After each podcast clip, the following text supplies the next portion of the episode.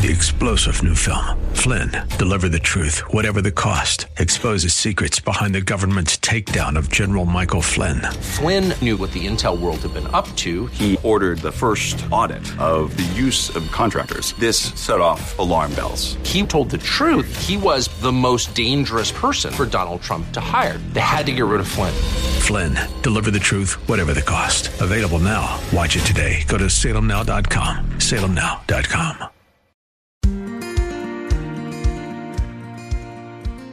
Pastor Keith Crosby of Hillside Church. Return after your sister in law. So she says, you know, she's come back to her God, so you go with her. But Ruth said, Watch this play out. Do not urge me to leave you or to return from following you. For where you go, I will go, and where you lodge, I will lodge. Your people shall be my people, and your God, my God. I can see the promised land, though there's pain within the plan. There is victory in the end. Your love is my battle cry, the answer for all my life. Every giant will fall, the mountains will move, every chain of the past you've broken into. All the fear of the lies, we're singing the truth that nothing is impossible with you. Oh.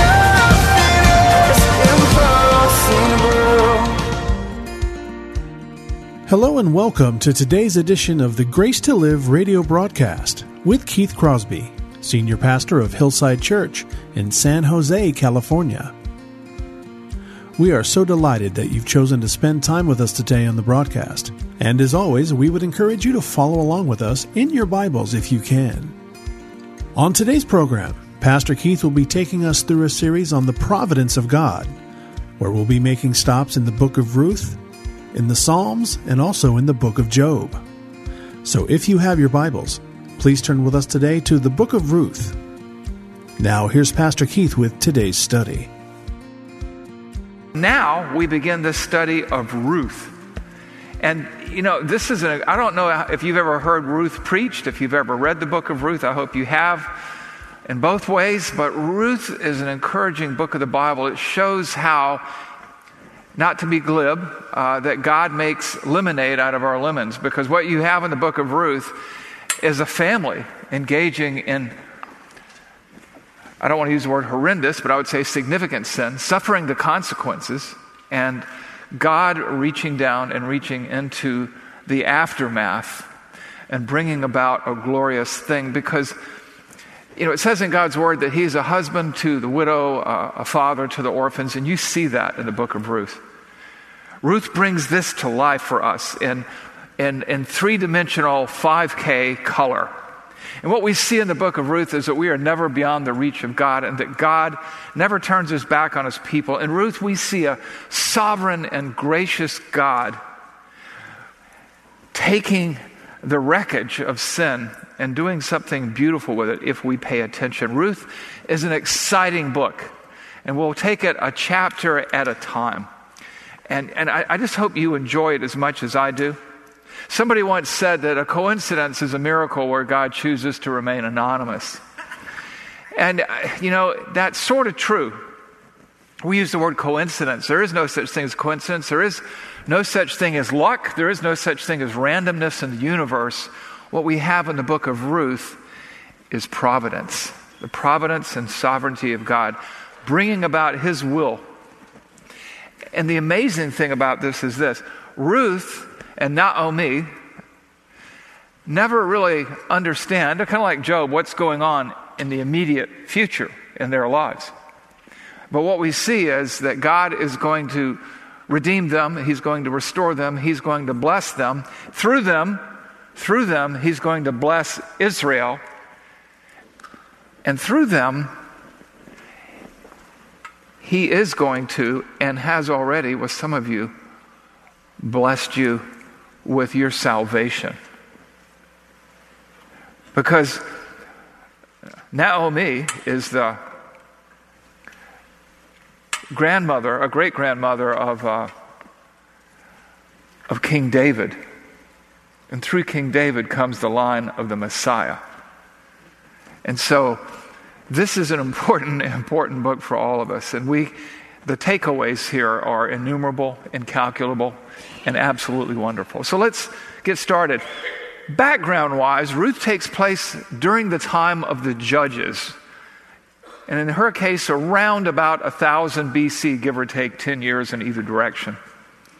Ruth covers 10 to 12 years in the life of a family where the men and the mother sin against God. And the results are, as sin always has, collateral damage. Uh, the, the mother, the wife, is left without resources, without children or grandchildren, and her daughters in law are widowed. And despite their sin and the collateral damage it does, God provides for the widows, the nation of Israel, and us. Now, no one knows who wrote the book of Ruth. There are all kinds of theories about that, but they're just theories. And as we talked about when we studied the book of Revelation, we're not really interested in bright, shiny objects that aren't necessarily relevant to what we're looking at here. And so, who knows? The Holy Spirit, of course, inspired it. Ruth, thematically speaking, is a surprisingly theological book. You know, a lot of times we look at Old Testament narratives and people take Old Testament narratives and do terrible things with them. But Ruth is an Old Testament narrative that is just loaded with theology. That Ruth is a Moabitess, that sounds like a disease, I know. That, that's, a, that's a woman from Moab. That Ruth is a Moabitess not only illustrates God's redemptive plan extends beyond Israel to the Gentiles, to the whole world. But Ruth also shows that women are co heirs with men in the salvation, grace, and larger redemptive plan of God and his unfolding drama of redemption. Ruth personifies the Proverbs 31 woman. And if you take time to read Proverbs 31 and you look at Ruth in this book, and if you do any background studies, you'll learn that Scholars believe that Solomon had his great great grandmother in mind when he wrote Proverbs 31, uh, 10 through 31.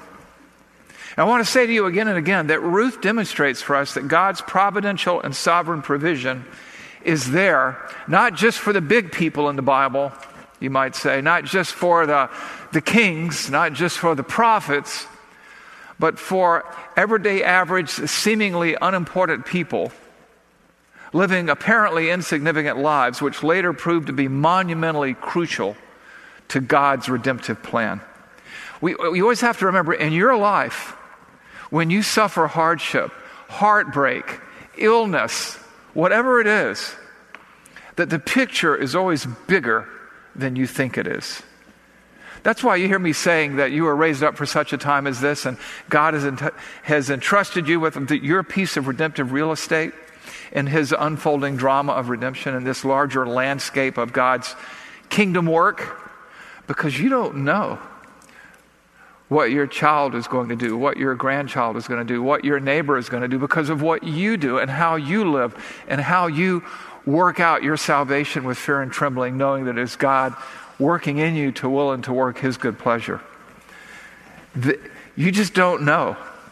And to that end, we remember that Ruth shows up in Matthew in the genealogy of Jesus Christ.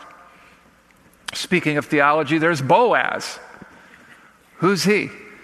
He is the man who's going to redeem and marry Ruth.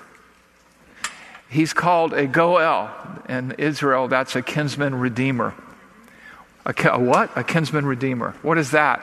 It's somebody who is related or connected to you who buys you back or who rescues you, who is by Israeli law, by Israelitish law, by the law of Moses, a designee to redeem you.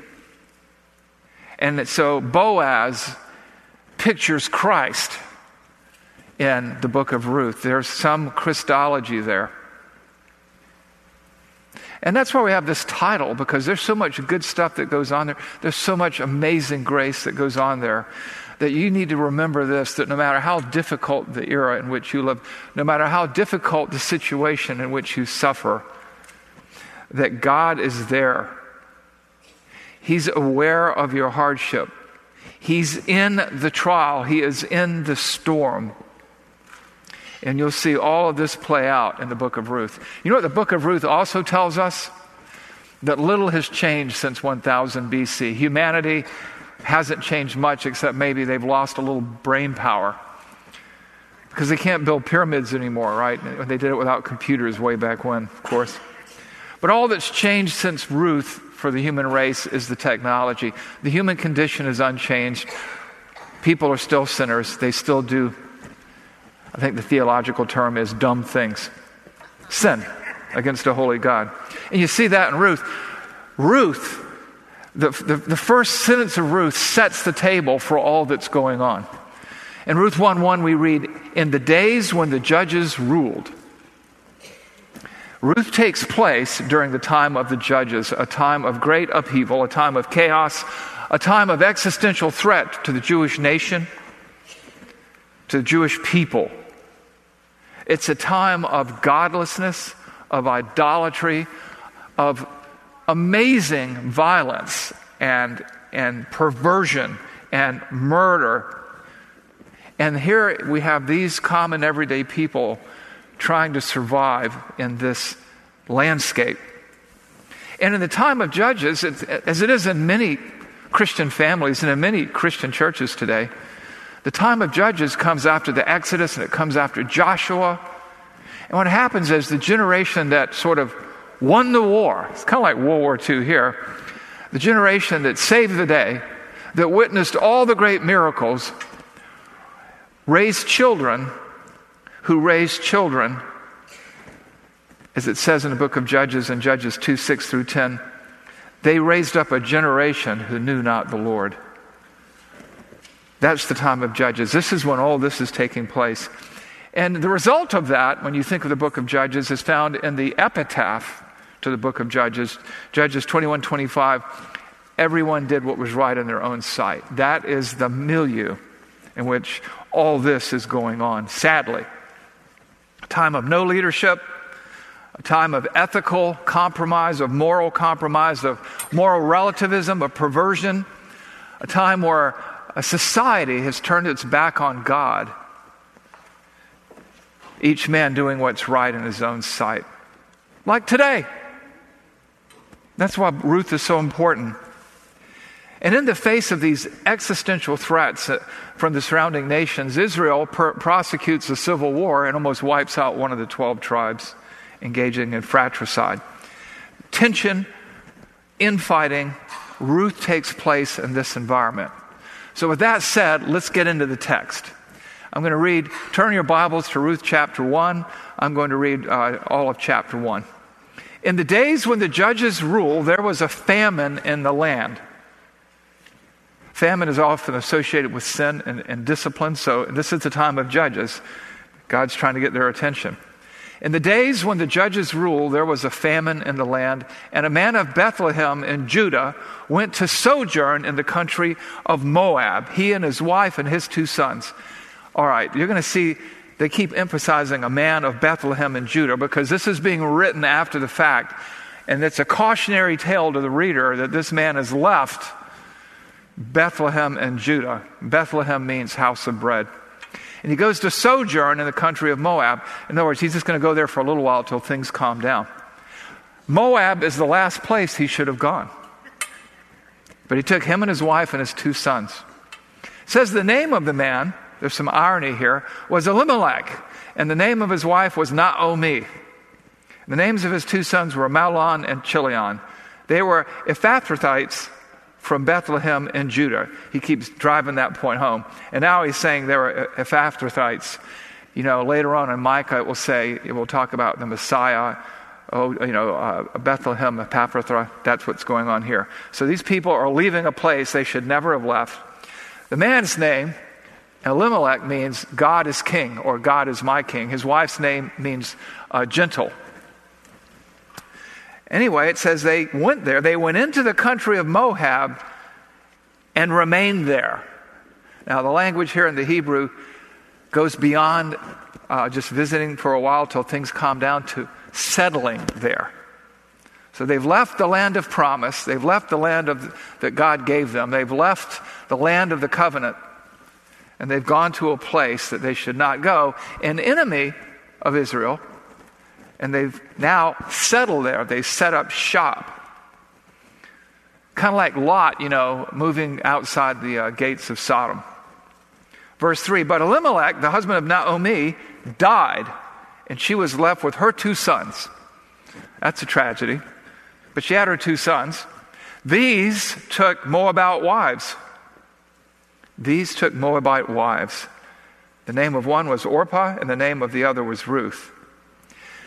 So they married outside the faith. They married outside the nation of Israel, which was strictly forbidden in the law. But you see people do that today, right? A believer will marry an unbeliever, kind of like missionary dating, thinking they're going to change him or whatever. It's a fool's errand, but people still do it, right? So they took Moabite wives. They lived there about 10 years. So if there's any doubt that God and Israel is in the rearview mirror and irrelevant to them, they married Moabite wives and they've been there now for 10 years. 10 years is usually, this is a, a usually the time at which people start raising children. And, verse 5, both Mahlon and Chilion died, so that the woman, the woman, I'm sorry, was left without her two sons and her husband. So these people abandoned God. They uh, left their ancestral lands, the land that God gave them, and they sinned. And we know, of course, the wages of sin is death. God took the life of all the men. Ruth 1 6. Then she, Naomi, arose with her daughters in law to return from the country of Moab, for because she had heard in the fields of Moab that the Lord had visited his people, Israel, and given them food. So word comes to her that things are better in Israel. And that's where her, her extended family is. So what does she do? She heads home. So she set out from the place where she was with her two daughters in law, and they went on the way to return to the land of Judah.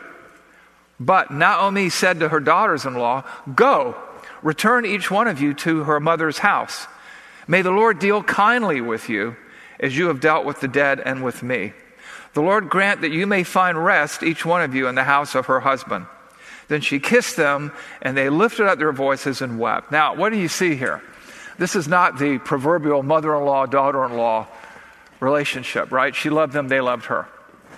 She's given them their freedom. You're free to go re- remarry, find a husband, go back into your land. You know, and the Lord, Yahweh, the Lord of Israel, bless you. Now, you know, she's got good intentions here, but me, I would have brought him with me into the land of the one, the true, and the only God. But anyway, here's that. And so it says in verse 10 And they said to her, No, we will return with you to your people. But Naomi said, Turn back, my daughters. Why will you go with me? Have I yet sons in my womb, that they may become your husbands? Turn back, my daughters. Go your way, for I am too old to have a husband. And if I should say I have hope, even if I should have a husband this night and should bear sons, would you therefore wait till they were grown? Would you therefore refrain from marrying? No, my daughters, for it is exceedingly bitter to me for your sake that the hand of the Lord has gone out against me. So she understands that she is under the chastisement of God and that their widow, widowhood is part of the collateral damage says, Then they lifted up their voices and wept again. And Orpah kissed her mother in law, which is to say, kissed her goodbye. But Ruth clung to her. And she, Naomi, said, See, your, your sister in law has gone back to her people and to her gods. Return after your sister in law. So she says, You know, she's gone back to her gods, so you go with her. But Ruth said, Watch this play out. Do not urge me to leave you or to return from following you. For where you go, I will go, and where you lodge, I will lodge. Your people shall be my people, and your God, my God. Where you die, I will die, There will I be buried. And this is kind of weird. Watch this play out. Do not miss the significance of what's coming up next. May the Lord, may Yahweh, may the Lord do to me, and more also, if anything but death parts me from you. Now, notice what she didn't say. May the Lord your God, may your God, may the God of Israel. She speaks as if he's her God, that she's looking to him.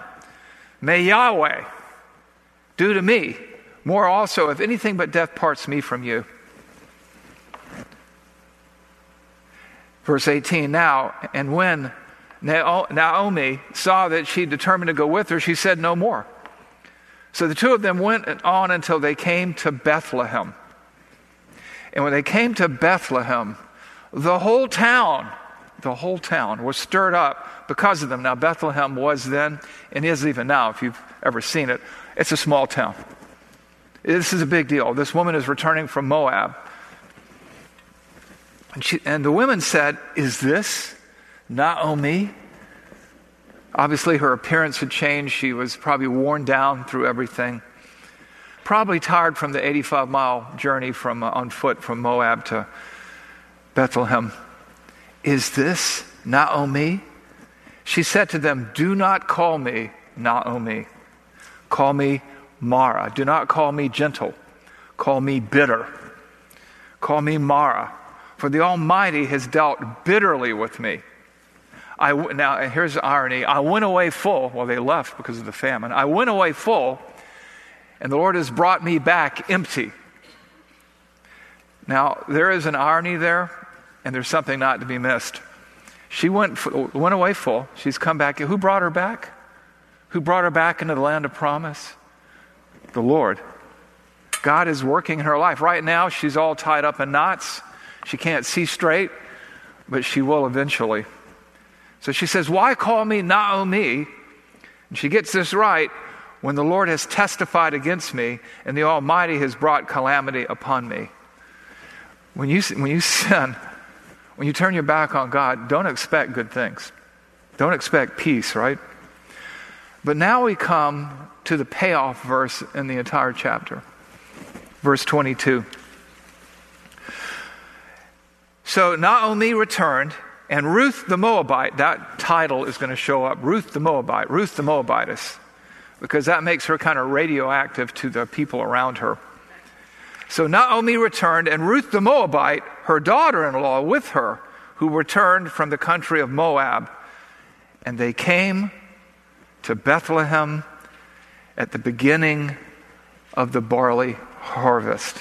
Make a mental note of that statement.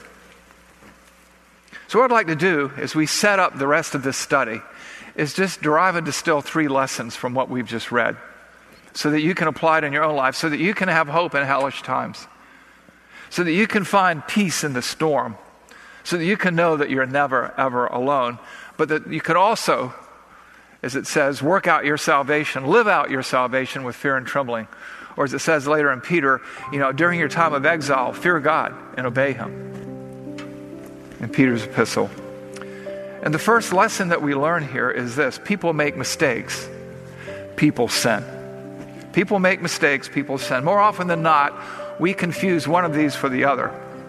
We call sin a mistake. And certainly it is a mistake to sin. It's a fool's errand, it's a bad idea.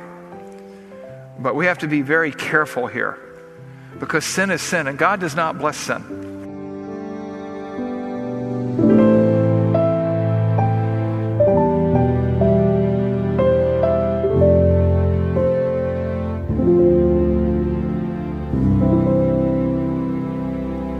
Pastor Keith Crosby on today's edition of Grace to Live. We are so blessed that you've chosen to spend time with us today studying God's Word. And if you'd like more information on Pastor Keith or Hillside Church, here's how you can connect with us. Our mailing address is 545 Hillsdale Avenue in San Jose, California, 95136. The church office telephone line is area code 408 269 4782. And you can connect with us on our website, which is gracetoliveradio.org. There you can check out archived messages of past sermons and also listen to Pastor Keith's weekly blog. And please remember that the Grace to Live radio program is a listener supported ministry outreach of Hillside Church if you'd like to partner with us financially. Again, all of these things are available to you on our website, gracetoliveradio.org.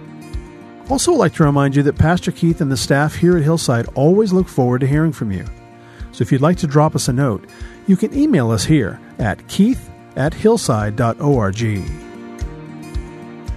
Well, we hope that you'll join us again next time for Grace to Live. But until then, I'm your host, Kevin Reeves, and on behalf of Pastor Keith and everyone here at Hillside Church, it is our prayer that the Lord will richly bless you. And thanks for listening.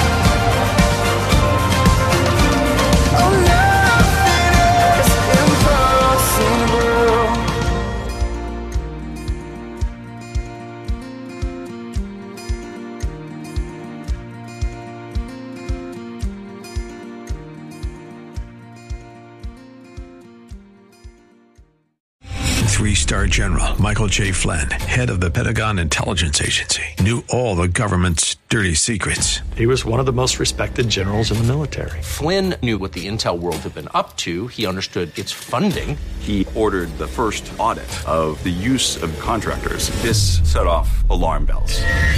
The explosive new documentary, Flynn, Deliver the Truth, Whatever the Cost, uncovers the facts behind this scandal. Flynn told the truth. He was the most dangerous person for Donald Trump to hire. I find out the worst enemy that I'm going to face in my life is right here in America. They took my assessment and they wanted me to change it. And I was like, I'm not changing it. They had to get rid of Flynn. With in depth interviews, archival footage, and never before seen personal records of the man behind the headlines. I just felt like I was drowning. Flynn, Deliver the Truth, Whatever the Cost. Available now. Watch it today. Go to salemnow.com. Salemnow.com.